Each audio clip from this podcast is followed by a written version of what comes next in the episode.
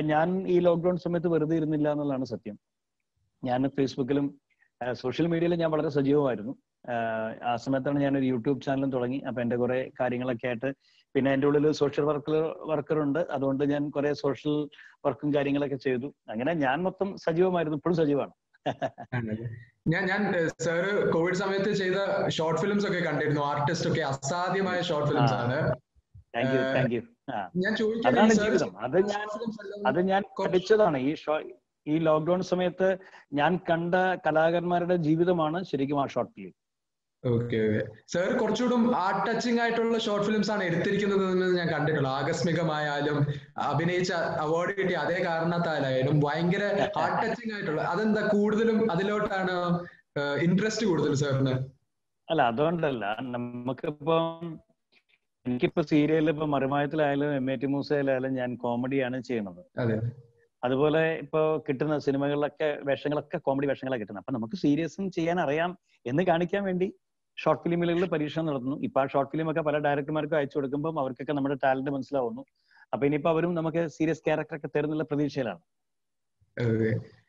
ആ ഉത്തരത്തിൽ തന്നെ എന്റെ സാറിന്റെ ഏറ്റവും ഫേവറേറ്റ് റോളാണ് സിനിമയിൽ അഭിനയിച്ച റോളാണ് വർഷത്തിലെ അസ്ലം. അസാധ്യമായ ഒരു റോളാണ്. എപ്പോഴും മനസ്സിനെ നൊമ്പരിപ്പിക്കുന്ന ഒരു റോളാണ് സാറിന്റെ എങ്ങനെയായിരുന്നു ആ സിനിമയിലെ ആ റോളും? അതും പ്രത്യേകിച്ച് മമ്മൂക്കയായിട്ടൊരു ആത്മീയ ബന്ധം ഉണ്ടെന്ന് അറിയാം. ഒരു ഇന്റിമസി ഉണ്ടെന്ന് അറിയാം. ആ, എങ്ങനെയാണ് മമ്മൂക്ക സാർ ഒക്കെ ആയിട്ടുള്ള ആ വർക്കിംഗ് പാറ്റേണും സ്റ്റൈലും ഒക്കെ? അല്ല അത് ഞാൻ പറഞ്ഞില്ലേ രണ്ടായിരത്തി പതിനാലിലാണ് എനിക്ക് അതേ കാരണത്തിൽ എന്ന ഷോർട്ട് ഫിലിമിലെ അഭിനയത്തിന് ഒരു ഇന്റർനാഷണൽ അവാർഡ് കിട്ടുന്നത്. ഒരു രാജ്യാന്തര പുരസ്കാരം ബെസ്റ്റ് ആക്ടർക്കുള്ള ആ സിനിമയ്ക്ക് മുപ്പത് അവാർഡുകൾ കിട്ടിയിരുന്നു. അതിൽ പതിനാല് അവാർഡും എനിക്ക് ലഭിച്ച ബെസ്റ്റ് ആക്ടർ അവാർഡായിരുന്നു അതിൽ ഒന്നൊരു ദേശീയ അവാർഡായിരുന്നു. അപ്പൊ ഈ ദേശീയ അവാർഡ് കിട്ടിയപ്പം മമ്മുക്ക ഈ സിനിമ കാണുന്നു. അങ്ങനെ മമ്മൂക്ക എന്നെ വിളിക്കുന്നു. എന്നെ നേരിട്ട് അഭിനന്ദിക്കാൻ വേണ്ടിയിട്ട് വിളിക്കുന്നു. അങ്ങനെ ഞാൻ എറണാകുളത്ത് പോയിട്ട് മമ്മൂക്കയെ കാണുന്നു. അപ്പൊ അന്ന് മമ്മൂക്കനോട് മമ്മൂക്കന്റെ ഒരുപാട് കോമഡി സീരിയലും മറുമായൊക്കെ സ്ഥിരമായിട്ട് കാണുന്ന ആളാണ്. അപ്പൊ മമ്മൂക്ക പറഞ്ഞു നിന്റെ ഉള്ളിൽ നല്ലൊരു നടനുണ്ട് എന്ന് ഞാൻ മനസ്സിലാക്കി. ഇനി നീ കോമഡി മാത്രം കൈകാര്യം ചെയ്യരുത് സീരിയസ് വേഷങ്ങളും ചെയ്യണം എന്നൊക്കെ പറഞ്ഞു. അപ്പൊ ഞാൻ മമ്മക്ക മമ്മൂക്ക കിട്ടണ്ടേന്ന് ചോദിച്ചപ്പം മമ്മക്ക പറഞ്ഞു എന്റെ അടുത്ത പടത്തിൽ നീ ഉണ്ടെന്ന് പറഞ്ഞു. അങ്ങനെയാണ് വർഷം എന്ന സിനിമയിൽ എനിക്ക് വളരെ സീരിയസ് ആയിട്ടുള്ള ഒരു ക്യാരക്ടർ മമ്മക്ക തന്നത്. ഞാൻ ഞാൻ ഇന്നും മമ്മൂക്കയോട് കടപ്പെട്ടിരിക്കുന്നു കാരണം ഞാൻ ഇതുവരെ ചെയ്ത നാൽപ്പത്തി എട്ടോളം സിനിമകൾ ഞാൻ ചെയ്തു. പക്ഷെ ഇന്നും എനിക്ക് ഏറ്റവും എന്താ ആത്മബന്ധമുള്ള ഇന്നും മനസ്സിൽ നിന്ന് പോവാത്തൊരു ക്യാരക്ടർ അസ്ലമാണ് ഒരുപാട് ആളുകൾ കണ്ട് അപ്രീഷിയേറ്റ് ചെയ്തൊരു ക്യാരക്ടറാണ് അത് ഇനി അങ്ങനെയുള്ള ക്യാരക്ടർ കിട്ടാനാണ് ഞാൻ കാത്തിരിക്കുന്നത്. ഞാൻ കൗതുകത്തിൽ ചോദിക്കുകയാണ് സാറിന് ഏറ്റവും കൂടുതൽ അഭിനയിക്കാൻ എളുപ്പമുണ്ടെന്ന് തോന്നിയിട്ടുള്ള ഇമോഷണൽ റോൾസ് ആണോ അതോ സാറിന്റെ ഏറ്റവും അറിയപ്പെട്ട ഹ്യൂമർ റോൾ അല്ല ചെയ്യാൻ പ്രയാസം ഹ്യൂമർ തന്നെയാണ്. ആളുകളെ ചിരിപ്പിക്കാന്ന് പറഞ്ഞാൽ ചില്ലറ കളിയല്ല. അതെല്ലാവർക്കും പറ്റില്ല.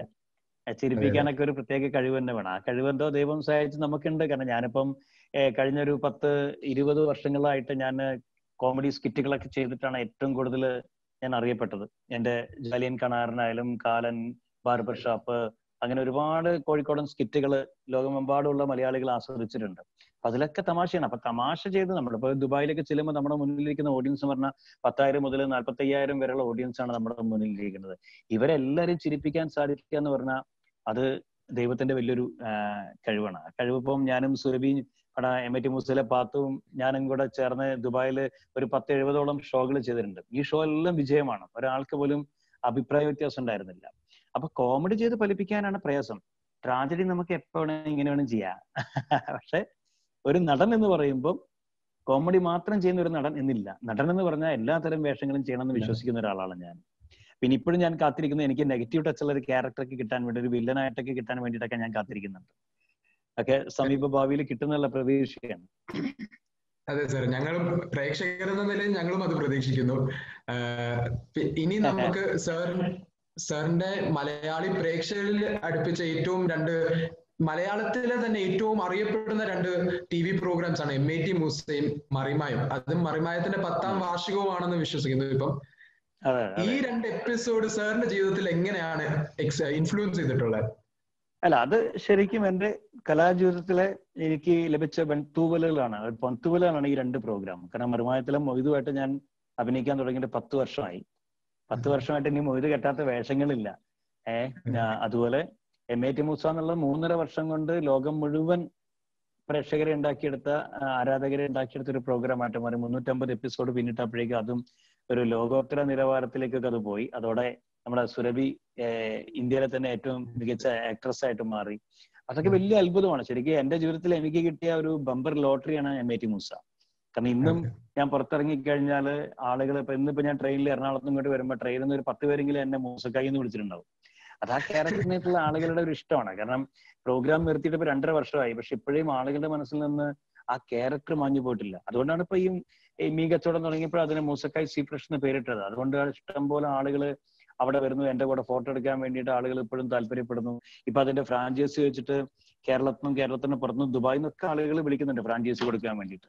കാരണം അത്രയും പേര് എം എ ടി മൂസ എന്നുള്ള പേര് ജനങ്ങളിൽ പ്രത്യേകിച്ച് കുട്ടികളിലൊക്കെ ഭയങ്കര സ്വാധീനം ഉണ്ടാക്കി. ശരിക്കും മൂസയും പാത്തും കാർട്ടൂൺ കഥാപാത്രങ്ങളെ പോലെയായിരുന്നു കുട്ടികളുടെ മനസ്സിൽ അതെ അത്. വലിയൊരു ഭാഗ്യമാണ്. കാരണം ഇനി അങ്ങനെ ഒരു ഭാഗ്യം കിട്ടില്ല. അങ്ങനെ ഒരു സീരിയലിന് ഉണ്ടാവാൻ പോകുന്നില്ല.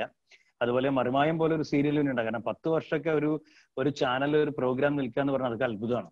അപ്പൊ ആ അത്ഭുതത്തിന്റെ ഒരു ഭാഗമാവാൻ സാധിച്ചു എന്നുള്ളതിൽ വലിയ സന്തോഷം. ഞാൻ സിനിമയിൽ നമ്മൾ ഓൾറൗണ്ടേഴ്സ് കണ്ടിട്ടുണ്ട്. പക്ഷെ യഥാർത്ഥ ജീവിതത്തിൽ ഒരു പൂർണമായും ഒരു ഓൾറൗണ്ടർ ആണ് സാറ്. ഒരു ആക്ടർ ആണ് ഡയറക്ടർ ആണ് റൈറ്റർ ആണ് ഇപ്പം ബിസിനസ് ഓണ്ടർപ്രണോർ ആണ് ഒരു മോട്ടിവേഷണൽ സ്പീക്കർ ആണ് ട്യൂട്ടർ ആണ് ഡാൻസർ ആണ് സിംഗർ ആണ്. എന്താണ് ഇത്രയധികം മേഖലയിലൊക്കെ ഒന്ന് ശ്രമിച്ചു നോക്കാനുള്ള ഒരു പ്രചോദനം? അല്ല അതൊക്കെ കുട്ടിക്കാലം മുതലേ കൂടെ കുട്ടിക്കാലത്തൊക്കെ സ്കൂളിൽ പഠിക്കുമ്പോൾ പാട്ടിലും ഡാൻസിലും അഭിനയത്തിലൊക്കെ സമ്മാനം കിട്ടും. അങ്ങനെ സമ്മാനം കിട്ടി എടുത്തു വെച്ച് എടുത്തു വെച്ച്. പിന്നെ വായനയോടുള്ള ഒരു ഇഷ്ടം വായന കൂടി വന്നപ്പം ട്രെയിനർ ആവണമെന്ന് മോഹമുണ്ടായി അപ്പൊ അതിന് ഡൽഹി പോയിട്ട് അതിന്റെ ഒരു കോഴ്സ് ചെയ്തു അങ്ങനെ ട്രെയിനറായി പിന്നെ ഒരുപാട് കാലം ഞാൻ സ്കൂളുകളിലും കോളേജുകളിലൊക്കെ കുട്ടികൾക്ക് മോട്ടിവേഷൻ ക്ലാസ്സുകൾ പേഴ്സണാലിറ്റി ഡെവലപ്മെന്റ് കമ്മ്യൂണിക്കേഷൻ ലീഡർഷിപ്പ് അങ്ങനെയുള്ള ഒരുപാട് ക്ലാസ്സുകൾ നാടൻ പാട്ടുകളെ കുറിച്ച് ക്ലാസ്സുകൾ അഭിനയത്തെ കുറിച്ച് ക്ലാസ്സുകൾ അമ്മമാർക്ക് ക്ലാസ് പിന്നെ ബിസിനസ്മാൻമാർക്ക് how to become a good salesman എന്നുള്ള രീതിയിൽ ക്ലാസ്സുകൾ ഇങ്ങനെ ഒരുപാട് ക്ലാസ്സുകളൊക്കെ എടുത്തു. കുറെ കാലം കുട്ടികൾക്ക് അധ്യാപകനായിട്ട് ക്ലാസ് എടുത്തു ട്യൂട്ടോറിയൽ കോളേജിൽ അതൊക്കെ ഒരു താല്പര്യമുള്ള വിഷയം. പിന്നെ ഏറ്റവും കൂടുതൽ ഇഷ്ടം സംഗീതവും അഭിനയവുമാണ്. അത് രണ്ടും ഇല്ലാതെ എനിക്ക് പറ്റില്ല. ഏഹ് പിന്നെ അതിന്റെ കൂടെ ഒരു സോഷ്യൽ വർക്കർ എന്നുള്ള ഒരു പേര് അത് കാലിക്കറ്റിലെ ഒരു ഇന്ത്യൻ യൂത്ത് അസോസിയേഷൻ എന്ന സംഘടനയിൽ കുറെ കാലം വർക്ക് ചെയ്തുകൊണ്ട് അത് കുറെ പഠിച്ചു. അപ്പൊ അതിലൂടെയൊക്കെ കുറെ നമ്മൾ ആരോഗ്യപരമായ കാര്യങ്ങൾ മദ്യപിക്കുക ഞാൻ ഇതുവരെ മദ്യപിക്കാത്ത ഒരാളാണ് പുകവലിക്കാത്ത ഒരാളാണ് മാംസങ്ങളും കഴിക്കാറില്ല അങ്ങനെ കുറെ പ്രത്യേകതകളൊക്കെ എനിക്കുണ്ട്. അപ്പൊ ഇപ്പോഴും സാമൂ ഒരു അനീതി കണ്ട അതിനെ നേരെ ഒന്ന് വിരൽ ചൂണ്ടാൻ തോന്നാറുണ്ട് നല്ല രീതിയിൽ. ആർക്കും പ്രശ്നമില്ലാത്ത രീതിയിൽ. ഇപ്പൊ ഞാൻ ഒരിക്കൽ എറണാകുളത്ത് നിന്ന് കോഴിക്കോടേക്ക് യാത്ര ചെയ്യുമ്പം ഒരു മഴക്കാലത്ത് കഴിഞ്ഞ മഴക്കാലത്ത് ട്രെയിൻ ചോരുന്നു. ട്രെയിനിൽ മൊത്തം ചോർച്ചയാണ് ഒരു കമ്പാർട്ട്മെന്റിൽ ആരും പ്രതിഷേധിക്കുന്നില്ല. എല്ലാവരും തലയിൽ ടവലൊക്കെ ഇട്ട് കൊടയൊക്കെ നിർത്തി പിടിച്ചിരിക്കുകയാണ്. പക്ഷെ ഞാൻ ആ സമയത്ത് എന്റെ മൊബൈൽ ഫോൺ എടുത്ത് അടുത്ത് കൊടുത്തു. ഞാൻ ഫേസ്ബുക്കിൽ ലൈവ് പോയി. ഇത് നമ്മുടെ കേരളത്തിലെ ഒരു കാഴ്ചയാണ്. എറണാകുളത്ത് നിന്ന് കോഴിക്കോട്ടിലേക്ക് ഒരു യാത്രയിലാണ് ഞാൻ. ഈ യാത്രക്കാർ മുഴുവൻ നനയുകയാണ്. ഇത്രയും കാശ് കൊടുത്ത് ടിക്കറ്റ് എടുത്തിട്ട് ഒരു ട്രെയിൻ നനയാന്ന് പറഞ്ഞത് റെയിൽവേ ഡിപ്പാർട്ട്മെന്റിന് ഭയങ്കര മോശമാണ്. എന്നൊക്കെ പറഞ്ഞിട്ട് ഞാൻ ലൈവ് ഇട്ടു. ആ ലൈവ് ഉടനെ തന്നെ അത് വൈറലായി ട്രിവാൻഡ്രത്തു നിന്നും ഡൽഹിയിൽ നിന്ന് വരെ ഈ പിന്നെ റെയിൽവേയുടെ അധികൃതർ എന്നെ വിളിച്ചു. എന്നെ വിളിച്ചിട്ട് എന്നോട് താങ്ക്സ് പറഞ്ഞു. പിറ്റേന്ന് തന്നെ അവർ ആ ചോർച്ച അടയ്ക്കാനുള്ള കാര്യങ്ങളും ചെയ്തു. ഇത് ഉള്ളിൽ ഒരു സോഷ്യൽ വർക്കർ ഉള്ളതുകൊണ്ടാണ് നമുക്ക് ഇങ്ങനെ ഒരു ഘട്ടത്തിൽ ചിന്തിക്കാൻ പറ്റാം ട്രെയിനിൽ അത്രയും ആളുകൾ ഇരിക്കുന്നുണ്ട് ആർക്കും തോന്നിയിട്ടില്ല. അപ്പൊ അങ്ങനെയുള്ള ചില കാര്യങ്ങളൊക്കെ നമ്മൾ ഓട്ടോമാറ്റിക് ആയിട്ട് ഇങ്ങനെ ചെയ്തു പോകും എന്തായാലും സന്തോഷമുണ്ട്. കാരണം നമുക്ക് എല്ലാ മേഖലയിലും സജീവമാവാൻ എല്ലാ മേഖലയിലും കൈവക്കാൻ സാധിക്കുന്നു എന്നുള്ളത് വലിയൊരു കാര്യമായിട്ട് എടുക്കണം. ഞാൻ കേട്ടിട്ടുണ്ട്. ആഗ്രഹങ്ങൾ എന്തെങ്കിലും ഉണ്ടെങ്കിൽ അത് പൂർണമായും സാധിച്ചെടുക്കുന്ന ഒരു എന്താ ആളായിട്ടാണ് ഞാൻ സാറിനെ കണ്ടിട്ട് കാരണം ഒരു സ്ഥലത്ത് നിന്ന് വിവാഹം കഴിക്കണം എന്ന് ആഗ്രഹിച്ചു. അതുപോലെ തന്നെ അതിനു വേണ്ടിയിട്ട് രണ്ടാമതും കൂടെ പോയി ചെയ്ത ഒരാളായിട്ടാണ് ഞാൻ ഞാൻ വായിച്ചിട്ടുള്ളത് സാറിനെ കുറിച്ച്. അതുകൊണ്ട് തന്നെയാണോ ഇത്രയധികം ആഗ്രഹം കൊണ്ട് അതാണോ സാറിന്റെ എന്താ ഇൻസ്പിറേഷൻ ഈ അടുത്ത ജനറേഷന് സാറിന് കൊടുക്കാനുള്ള ഇൻസ്പിറേഷൻ ആഗ്രഹങ്ങൾ ഉണ്ടെങ്കിൽ ചെയ്യാൻ. തീർച്ചയായിട്ടും. സ്വപ്നം കാണണം. അതെ. ശ്രമങ്ങളൊക്കെ പരാജയപ്പെട്ടേക്കാം. ശ്രമിക്കാൻ പരാജയപ്പെടരുത്. ട്രൈ അഗെയിൻ ആൻഡ് അഗെയിൻ നമ്മൾ ശ്രമിച്ചുകൊണ്ടിരിക്കുക. സ്വപ്നം കണ്ടുകൊണ്ടിരിക്കുക. സ്വപ്നം കണ്ട നമ്മൾ ഇപ്പൊ ഞാൻ എന്റെ കുട്ടിക്കാലത്ത് നാലാം ക്ലാസ്സിൽ പഠിക്കുമ്പം ക്ലാസ്സിൽ അധ്യാപകൻ വന്ന് ഭാവിയിൽ ആരാവണം ചോദിച്ചപ്പോൾ ഞാൻ നടനാവണമെന്ന് പറഞ്ഞ ആളാണ് ഞാൻ. അന്ന് എനിക്ക് പോലീസോ വക്കീലോ ഡോക്ടറോ എഞ്ചിനീയർ എന്നൊക്കെ പറയായിരുന്നു. എനിക്കറിയാം ഞാൻ അതൊന്നും ആവില്ല എന്ന്. കാരണം എന്റെ മനസ്സിൽ അന്ന് എന്റെ ക്ലാസ്സിലെ കുട്ടികൾ മുഴുവൻ എന്നെ പരിഹസിച്ച് ചിരിച്ചതാണ് ഞാൻ നടനെന്ന് പറഞ്ഞപ്പോൾ പക്ഷെ അധ്യാപകൻ എന്നെ വന്ന് അപ്രീഷിയേറ്റ് ചെയ്തു. ഒരാളെങ്കിലും വ്യത്യസ്തമായ ഒരു കാര്യം പറഞ്ഞല്ലോ എന്ന് പറഞ്ഞു. ഞാനത് പാലിച്ചു. കാരണം ഞാൻ കുട്ടിക്കാലം മുതലേ നാടകങ്ങളിലൊക്കെ അഭിനയിക്കുന്നുണ്ട്. അന്ന് മുതലേ എന്റെ മനസ്സിൽ ആഗ്രഹം സിനിമാക്കാരനാവണം അറിയപ്പെടുന്ന ഒരു കലാകാരനാവണം അതിനുവേണ്ടി ഞാൻ സ്വപ്നം കണ്ടു. അതിനുവേണ്ടി ഞാൻ ഒരുപാട് ശ്രമിച്ചു. അത് ഞാൻ ആയിത്തീർന്നു. ഇപ്പൊ ഞാൻ ഭയങ്കര ഹാപ്പിയാണ്. കാരണം ഒരു ജോലിയൊന്നും ഇത്രയും സാറ്റിസ്ഫാക്ഷൻ നമുക്ക് കിട്ടില്ല. കാരണം ഇപ്പൊ ഈ ലോക്ക്ഡൌൺ സമയത്ത് ഞാൻ പങ്കെടുക്കുന്ന സൂം മീറ്റിംഗ് എന്റെ ഒരു ഇരുപത്തി അഞ്ചാമത്തെ സൂം മീറ്റിംഗ് ആയിരിക്കും അതുപോലെ ഫേസ്ബുക്ക് ലൈവുകൾ പത്ത് എഴുപതോളം ഫേസ്ബുക്ക് ലൈവുകൾ ഞാൻ ചെയ്തു. വാട്സപ്പ് കൂട്ടായ്മയിൽ ഞാൻ ഗസ്റ്റ് ആയിട്ട് ചെല്ലണം ഇതൊക്കെ ഇങ്ങനെയൊക്കെ സജീവമാവാൻ നമുക്ക് കാരണം നമ്മളെ കുറച്ചു നേരം കാണുന്ന ആളുകൾക്ക് നമ്മളെ കൊണ്ട് എന്തെങ്കിലും സന്തോഷം ലഭിക്കുന്നുണ്ടെങ്കിൽ അത് നമുക്ക് വലിയൊരു കാര്യമുള്ള ഒരു കാര്യമാണ്. അത് കലാകാരന്മാർക്ക് മാത്രമേ പറ്റുള്ളൂ. മറ്റാർക്കും പറ്റില്ല. ഇപ്പൊ കലയിലൂടെ ഇപ്പൊ ഒരാൾ പോയിട്ട് ഒരു കാര്യം പറയുമ്പോൾ ഒരു മണിക്കൂർ ക്ലാസ് എടുക്കുന്നതും ഒരു അധ്യാപകൻ പോയി ക്ലാസ് ഇപ്പൊ ഞാനൊക്കെ എസ് എൽ സി കുട്ടികൾക്ക് മോട്ടിവേഷൻ ക്ലാസ് കൊടുക്കാറുണ്ട്. ഒറ്റ ദിവസം രണ്ട് മണിക്കൂർ ക്ലാസ് കൊടുക്കുക.